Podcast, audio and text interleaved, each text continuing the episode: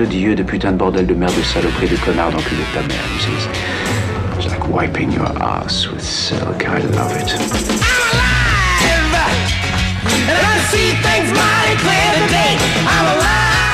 Vous êtes bien sur le bordel, restez à l'écoute.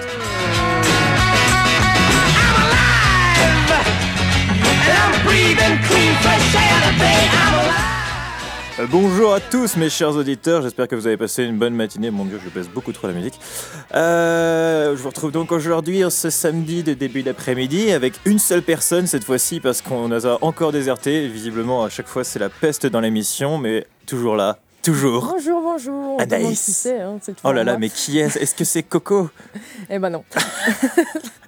Non, elle nous a lâchés encore une fois.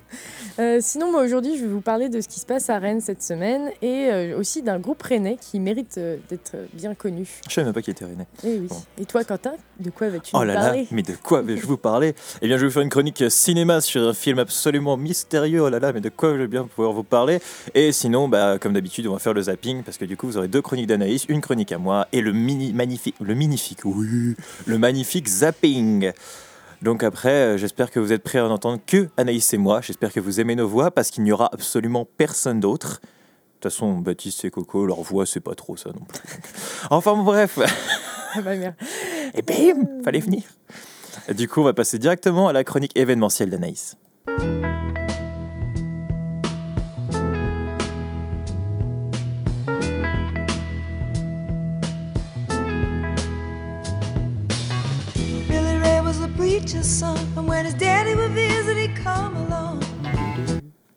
Tout d'abord, je voudrais vous rappeler que mardi prochain, donc euh, c'est le 8 mars, c'est la journée internationale des droits des femmes. Et donc pour cela, la ville de Rennes fête cet événement depuis 20 ans, pendant tout un mois, avec des conférences, des diffusions de films et plein d'autres choses, toutes les plus intéressantes les, plus, les unes que les autres. Oh Enfin, là là. Et donc, euh, un lundi, le 7 mars, à 15h au 7 quai Chateaubriand à Rennes, on pourra retrouver Fariba euh, Adelka et Thierry Coville, chercheurs spécialistes de l'Iran, pour parler de la place de la femme dans la société iranienne. Donc, à travers leurs livres, ils étudient les changements politiques en Iran qui altèrent la condition sociale des femmes et comment ces dernières ont su résister et contourner les lois pour préserver leur place. Ça tombe bien parce que je crois qu'en plus que l'Iran vient de sortir une étude pour prouver en quoi les femmes sont différentes des hommes. Ça l'air Eh d'être ben, une étude très intéressante en plus. euh. L'air spécial. Peut-être qu'on pourra en parler pendant cette Oh conférence. non, je pense pas, non. Et sinon, donc ce même jour, le 7 mars, au Triangle, vers 19h, aura lieu des lectures et débats autour du corps, du sexe et de la création avec Amandine André et la philosophe Véronique Bergen, s'intéressant entre autres à la façon dont la création s'ancre dans l'opposition masculin-féminin ou choisit au contraire de l'abolir. Donc ça a l'air très intéressant. Mhm. Et pour continuer, euh, vendredi 11 mars, toujours dans le cadre de la Journée internationale des droits de la femme, le planning familial fête ses 60 ans. Et on pourra voir des témoignages et des retours sur l'état des réflexions et de la recherche autour de la contraception masculine, donc euh, actuelle. Et euh, cet événement aura lieu donc de 18 à 22 heures au 7 quai Chateaubriand, toujours. Mais c'est super tard. Bah, Non, ça Et euh, pour le reste du coup des événements, parce que je ne peux pas tout, euh, vous, parler de tous les événements euh, liés à cette, à cette journée, on vous laissera le lien du site avec, euh, bah, avec toutes les informations liées à cette journée internationale des droits de la femme dans la description du podcast. Et aussi, on vous tiendra au courant des événements organisés à Rennes 2 euh, durant ce mois de mars pour cette occasion. On aura un invité surprise. Ah bah d'ailleurs, la, la semaine dernière, je vous avais dit qu'on aurait un invité. Mais en fait, c'est la semaine prochaine. Voilà. On n'aura pas un invité, mais plusieurs. Et sinon, pour finir, euh, pour euh, vous détendre après toutes ces conférences, si vous avez envie d'aller danser, euh, vendredi 11 mars au Mondo Bizarro, euh, bah, du coup, toujours au 264 avenue du Général Patton à Rennes, parce que j'en parle chaque semaine, Toutes les semaines. Il y aura lieu, il y, a- il y a- oh là là. il y aura un concert pour les 10 ans du groupe Lazy Buddies à 21h pour seulement 4 euros. Donc euh, c'est une formation de blues et swing rockabilly qui s'est formée en 2005 avec six musiciens rennais et nantais. Ils ont reçu quatre prix des tremplins les plus grands festivals nationaux en 2010 et euh, sont bien sympas, je vous les recommande. Voilà, voilà. On parle toujours du monde. Il va falloir qu'on négocie un truc avec eux aussi. Ouais, des réductions. Oh, ça serait trop bien. Ah, décidément. Euh, du coup, du coup, du, du coup, comme on a beaucoup parlé, ça fait au moins 3 minutes. On va faire une pause musicale avec de la super musique de top qualité. On va s'écouter My Favorite Games de The Cardigans et on va s'écouter Blow de Aaron. I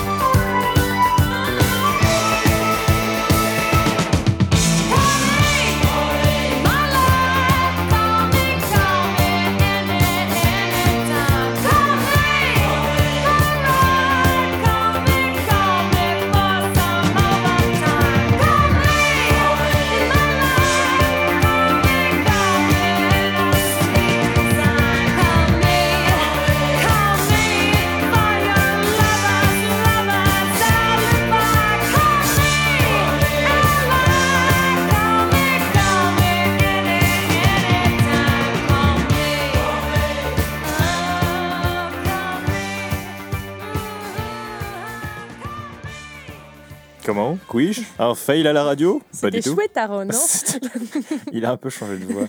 Non, mais Aaron, ça va venir plus tard, mais j'ai j'ai eu un problème. Non, je, je suis vraiment nul. Enfin bon, bref, euh, donc du coup, on va passer au zapping parce que, bon, on l'a entendu, Sancho est toujours présent, Sancho est beau, Sancho est magique. Et maintenant, Sancho va nous faire sa chance. Je suis Sancho de Cuba, j'ai le Sancho pour la rumba. En joie des maracas, je fais tic tic tic et boum tic tic et boum. C'est moi Sancho le plus bel, la coqueluche de tous les voisins. Et puis quand je danse, tout redevient tic tic et boum tic tic et boum. Après toi, Nice. La semaine dernière, le Puy du Fou a acheté un anneau qui aurait appartenu à Jeanne d'Arc. Anneau pour les gouverner. Voilà, c'est ça. Et donc, il l'a acheté pour 376 800 euros. Il a, Une été mis, bagatelle. il a été mis en vente par Timeline. Il aurait passé 600 ans en Angleterre et le parc à thème compte bien l'exposer dans les mois à venir. Cependant, malgré les affirmations de l'authenticité de cet anneau par les propriétaires du parc, certains spécialistes restent sceptiques. Celui-ci date très bien du XVe siècle, mais de là à dire qu'il a appartenu à Jeanne d'Arc, c'est une autre histoire. L'anneau et les documents qui lui sont liés seront présentés à la fin du mois. Peut-être aurons-nous le fin mot de l'histoire. Oh là là, mon Dieu, quel des mystères. Jeanne au secours, sauve-nous avec ton anneau magique. Merci Quentin. Si je vous dis Anish Kapoor, ça ne vous dit peut-être rien, c'était la meilleure transition du monde, mais vous avez sûrement entendu parler de ses œuvres, par exemple celle de Versailles qui ressemblait à un vagin géant et qui a été vandalisée plusieurs fois. Eh bien, ce cher monsieur vient d'acheter une couleur, enfin pas exactement une couleur, vous allez me corriger, puisque c'est de l'ultra noir, un noir qui réfléchit à 99% la lumière. Mon Dieu, c'est le vide absolu. Donc, ce qui donne exactement, en fait, une, C'est un peu une- flippant. oui, Mm. ce qui donne une impression de vide, de trou noir, là où la couleur est déposée. Par exemple, cette couleur était utilisée sur les avions, enfin est utilisée encore, je pense, sur les avions militaires, ce qui est bien que, en fait, les avions, tu ne les vois pas. Tu vois un trou noir qui se déplace dans le ciel. Oui, c'est Au flippant. calme. Oui, c'est flippant. Donc, en achetant cet ultra noir, Anish Kapoor empêche tous les autres artistes de l'utiliser, ce qui lui est vivement reproché. Cependant, il faut relativiser. On ne peut pas acheter une couleur, on la loue, hein, parce que sinon, ce serait un peu compliqué. Quelqu'un achète le rouge, on est tous niqués. Et si Monsieur Kapoor peut se l'offrir pour le moment, les prix sont en hausse et bientôt l'ultra noir redeviendra libre, mais évidemment à une somme absolument astronomique. Donc, vous n'allez pas pouvoir faire de la peinture à la gouache avec de l'ultra noir. Je suis désolé. Ça me paraît bizarre. Euh, sinon, vous avez entendu parler de l'imprimante 3D, j'imagine, Ah oui. comme tout le monde. Et bien maintenant, cette dernière pourrait s'installer dans nos cuisines dans un futur proche. L'imprimante alors, au beurre. Pas vraiment. Au restaurant Enoteca, le chef plusieurs fois étoilé Paco Pérez a décidé de l'utiliser pour un de ses plats. Il a juste à mettre une purée ou une pâte à gâteau dans une capsule et à programmer la machine. Il donc euh, celle-ci après fait, euh, fait un plat. La machine imprime de la bouffe? Voilà, à Mon peu près. Dieu, mais c'est magnifique. Il faut encore compter près de 1000 euros pour en, a- en obtenir une, mais le chef ne voit pas d'inconvénient à utiliser cette technologie dans sa cuisine. Elle lui permet de réaliser une présentation impossible à faire manuellement et dans un temps record. C'est pratique quand tu as 1000 assiettes à faire. euh, Oui, bah, c'est sûr, tu les imprimes. Bon, après, c'est bizarre, mais Oui, bon, c'est est-ce qu'on peut imprimer des Queen Amman? C'est ça la véritable question. Je pense. Non, Non non, non. Bref, à 90 ans, une dame du nom. Une, da- une dame, oui, Une une âme. elle n'est pas encore morte, la pauvre. Une dame du nom de Norma a été diagnostiquée d'un cancer de l'utérus. Du coup, c'est bientôt. Jusqu'à, Ah bah, jusque-là, rien de particulier, bien que ce soit regrettable, mais Norma a décidé de dire va te faire foutre à la chimio et de profiter des dernières années de sa vie en faisant un road trip avec son fils et sa belle-fille. Donc on peut suivre les aventures de cette madame sur Facebook, sur la page Driving Miss Norma, et pour le moment, je crois qu'elle est en train de faire le tour vers, je, je sais plus trop quoi, les Mont Rochemort, elle est en train de faire le tour de, toutes les, de tous les États-Unis, parce que, voilà. Bah, écoute, c'est cool. C'est plutôt cool, On ouais. lui souhaite un bon voyage en tout cas. Oui, c'est sûr. Bon voyage, Madame Norma. c'est ça. Euh, pour revenir à un sujet un peu plus sérieux, en Oui, Espagne, sûr, oui. une tradition assez spéciale continuait d'exister depuis 1918 dans une station balnéaire de Baldé, Baldé, j'ai du mal, balnéaire, Oui. la persécution des canards. Et oui, en effet, une cinquantaine de canards étaient jetés à la mer, puis étaient pourchassés par des baigneurs euh, tous les mois d'août en fait. Mais personne peut rattraper un canard à la nage. Et lorsque l'un d'entre eux en ramenait un, il gagnait un prix. C'était ça en fait le, le concours. euh, C'était le concours de celui qui ramènerait un, un canard. Les associations de défense des animaux s'en mêlent depuis un certain temps et la semaine dernière, la maire a enfin admis l'interdiction de cette pratique. Eh bien, il était temps. Eh ben, mon Dieu. Bien quand les canards sont attaqués, d'autres animaux réagissent. La Nouvelle-Zélande, terre lointaine et inconnue pour bon nombre d'entre nous, est dans ce pays un village, Black Ball. Mais Black Ball est en proie à la terreur. En effet, un gang de 16 chèvres terrorise le village, détruisant les cultures et se pavanant dans la rue avec leurs boucs. C'est terrible. Selon le garde animalier local, qui ne parvient pas à les capturer parce qu'il est nul, les chèvres se planquent la nuit avant de se rassembler au petit matin pour lancer des raids contre, contre les fiefés humains. En fait, c'est la mafia des chèvres. C'est la mafia des chèvres qui vient venger les canards. Le propriétaire des chèvres a été appelé à se manifester, bien que les chèvres semblent être en totale liberté depuis deux ans, donc se reproduire, ce qui fait que maintenant c'est un véritable gang. Et du coup, le garde animalier a dit que si personne ne voulait les récupérer, en même temps qu'il voudrait récupérer un gang de chèvres, il serait contraint de les abattre, d'abattre ces pauvres caprinés. Donc je j'appelle à tout le monde pour aller chercher Oui. ce gang de chèvres et Nous pour payer aller le voyage pour qu'on pour qu'on ait des Voilà. chèvres à radio. payer-nous le voyage. Je ramène le gang de chèvres à Rennes 2. Ça sera le bordel aura, aura des- Le bordel aura son gang de chèvres. J'abandonne toutes les subventions, je m'en fous du reste, je veux juste mon gang de chèvres. Soyez gentils, aidez-nous. très sympa. Mon Dieu. Bon, bref, voilà. Donc maintenant, on va pouvoir s'écouter Aaron, parce que je ne vais pas me rater, parce, parce que je suis super doué. intérêt. J'ai trop la pression. là. Donc on va s'écouter Aaron et après on va s'écouter The Cure, Close to Me. Donc maintenant je, ne- je ne faille pas et, et bonne musique. Voilà.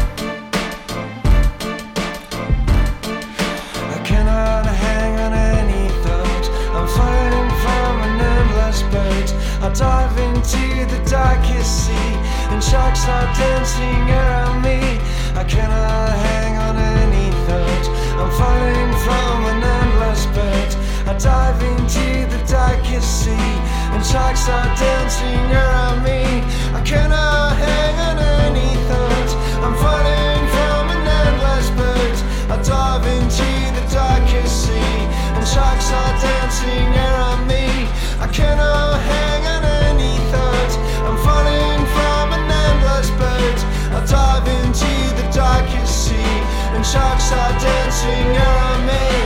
You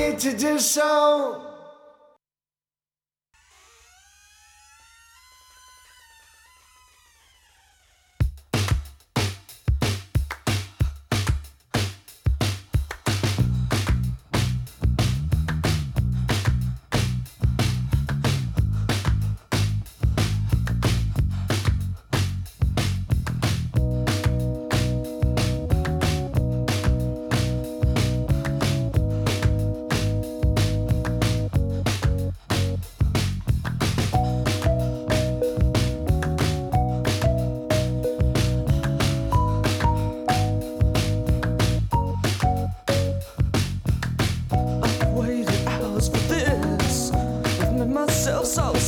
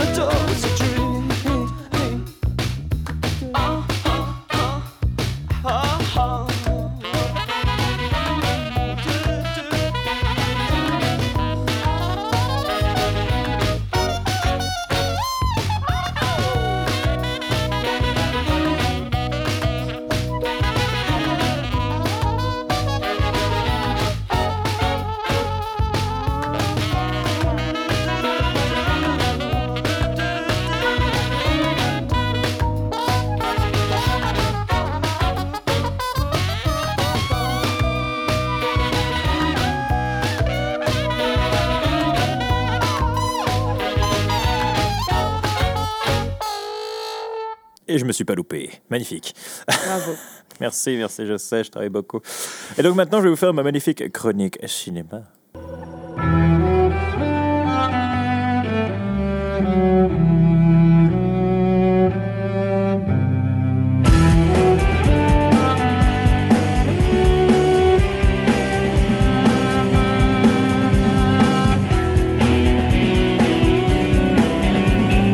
Drama de cette virgule, c'est terrible. J'aime beaucoup, moi. J'aime beaucoup. Donc aujourd'hui, de quel film je vais bien pouvoir vous parler? Quelle surprise Se incroyable C'est The Revenant. Oui, bah Ah. oui, parce que bah, oui, nécessairement, voilà, je... voilà, il faut en parler. Donc le chef-d'œuvre de ce début d'année dont tout le monde a entendu parler, réalisé par Alejandro Inarritu. Oh là là, mec, qu'est-ce euh, qui avait fait Birdman il y a un an. Je sais pas si vous l'avez vu, c'est un film complètement barré, mais qui est absolument génial. Inarritu s'est fait en seulement 13 films, un nom dans le milieu cinématographique, sûrement dû à une raison, son style. Ses films sont toujours très intellectualisés, c'est un mot tellement compliqué, j'arrive pas à dire. Très contemplatif, avec un traitement de l'image et du son qui diffère beaucoup des autres blockbusters, et bien entendu, The Revenant n'y échappe pas. Donc The Revenant, justement, parlons-en. Avant toute chose, les acteurs phares. Je vous le présente plus. Leonardo DiCaprio. hein. Oh là là, vous avez ces petits yeux bleus tout mignons. Donc, bon Dieu, on peut comprendre quand même l'Oscar. hein. C'est assez hors du commun, un jeu d'acteur comme ça. Il est vraiment incroyable. On ressent vraiment toutes ses émotions, sa douleur, sa détresse. Mais tout à fond. Genre, il a un regard dans le truc, il a, il a une manière de jouer. Oh là là, mais moi, j'étais. Ça m'émoustille. ah mais j'étais totalement émoustillé devant ce film. Donc le film est centré sur lui, enfin sur son personnage, donc Hugh Glass, un Américain qui est parti vivre avec les Amérindiens et qui sert maintenant de guide aux Américains. Donc accompagné de son fils Hawk, donc un Indien, euh, voilà.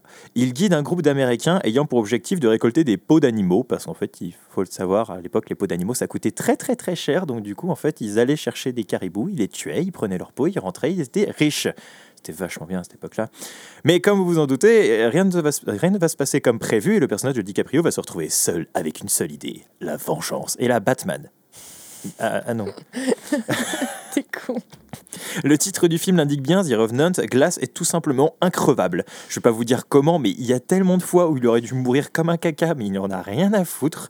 Et c'est- absolument incroyable. Et le pire, en fait, c'est qu'on qu'on sait qu'en fait, bah, c'est une histoire vraie.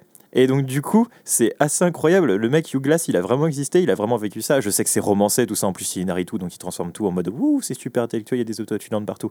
Mais c'est vraiment assez impressionnant la manière dont, dont il survit à tout. Et euh, le film est si tragique qu'on se, meurt- on se marre pas devant. En fait, on rigole pas sur ces trucs-là. Mais en y repensant, c'est vraiment ahurissant. En fait, c'est c'est vraiment à quoi bien se marrer. Je- Mourir comme un caca. Oui. oh, oui, c'est une expression française. Ok, réforme du français. Ok, nénuphar avec un F. Voilà.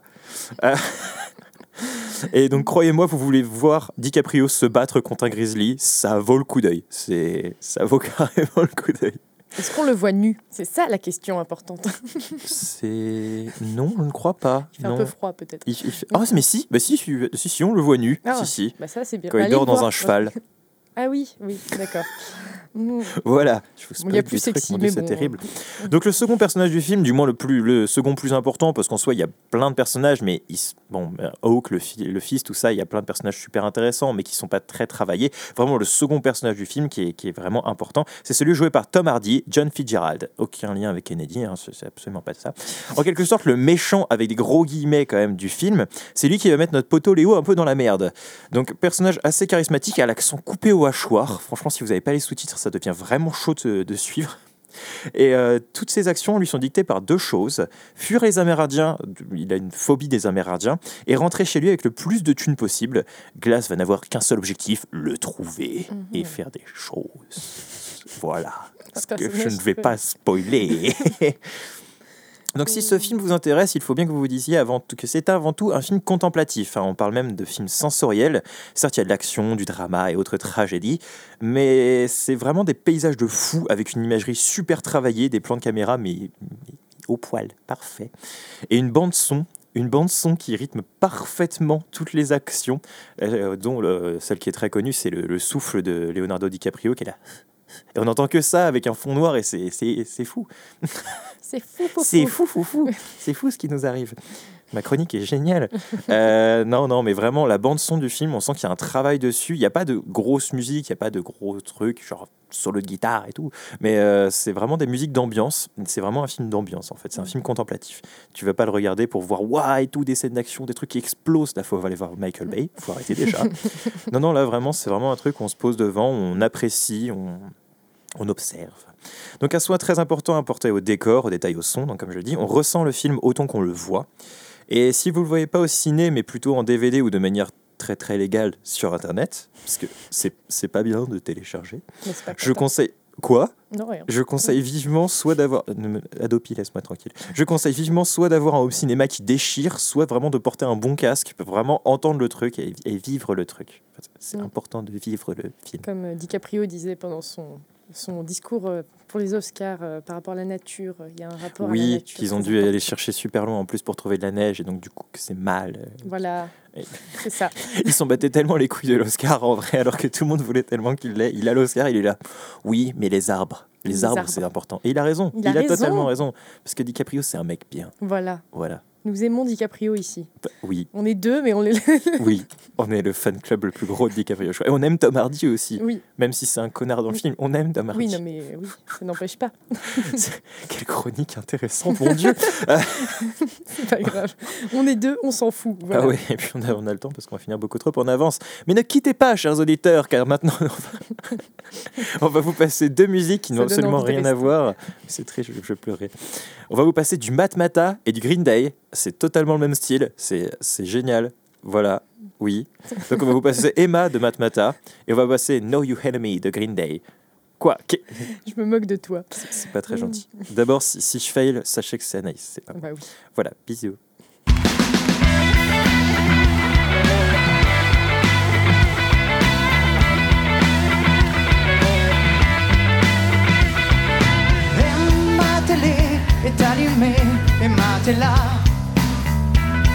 Ma journée est à peine entamée. Et ma tu m'as déjà scotché au canapé. Et ma t'es vraiment dix fois plus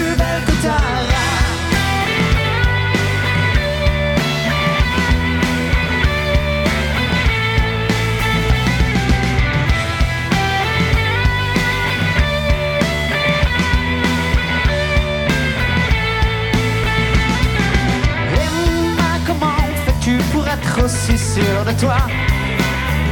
Tes coups de pied m'ont quelque peu émasculé. Emma, je t'en prie, rends-moi ma virilité. Emma, t'es vraiment fois plus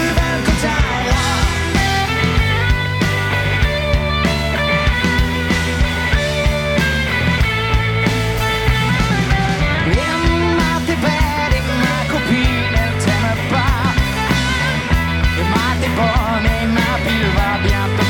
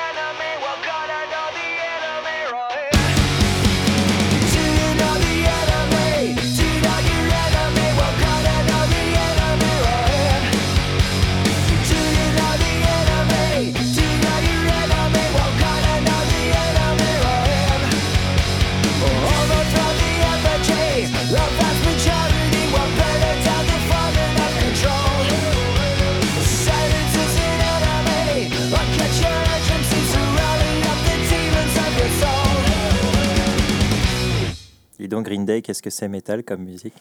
Oh là là, est-ce que c'est violent comme C'est son? punk. Oh, oh là là. Et on n'était même pas au courant qu'on passait une version concert de Matmata. Du, euh, du coup, Bravo voilà. Quentin. hein, hein. Oh, bah, Professionnalisme. ouais, toujours, exactement. En même temps, je suis pas payant. Et maintenant, Anaïs va vous faire sa chronique musicale sur laquelle on va se quitter.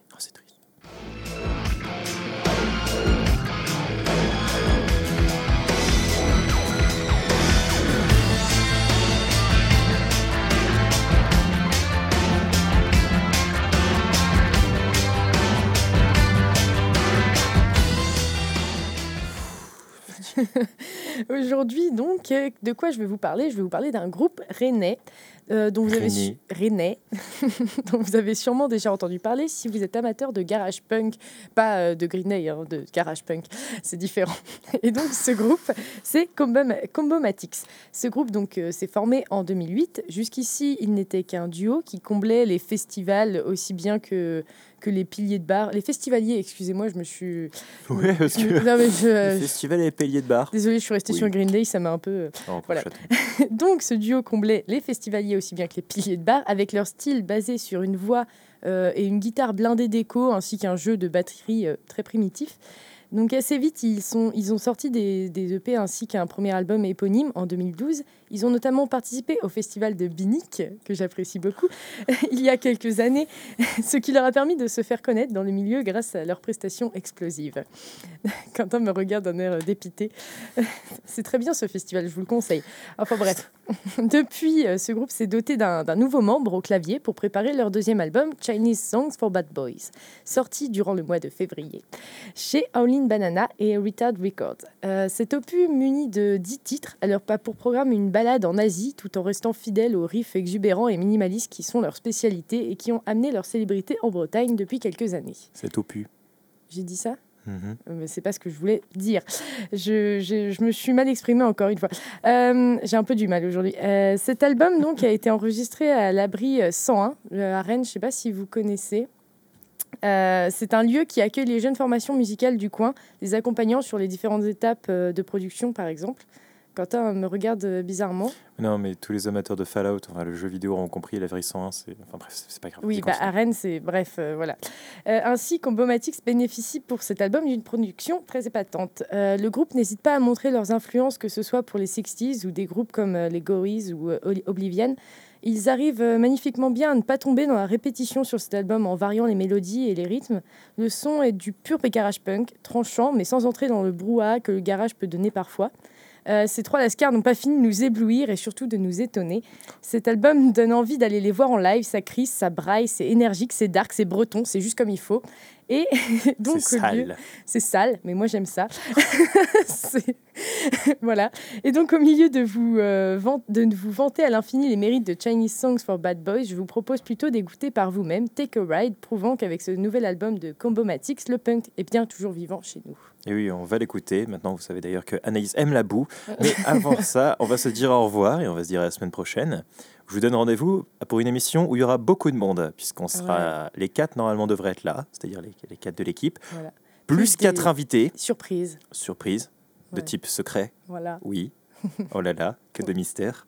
Et, euh, et bah, donc, du coup, je vous dis à la semaine prochaine. Et puis, je vous fais des bisous. Et Bisous. puis, passez une bonne semaine. Et donc, on s'écoute Combomatics, Take a Ride.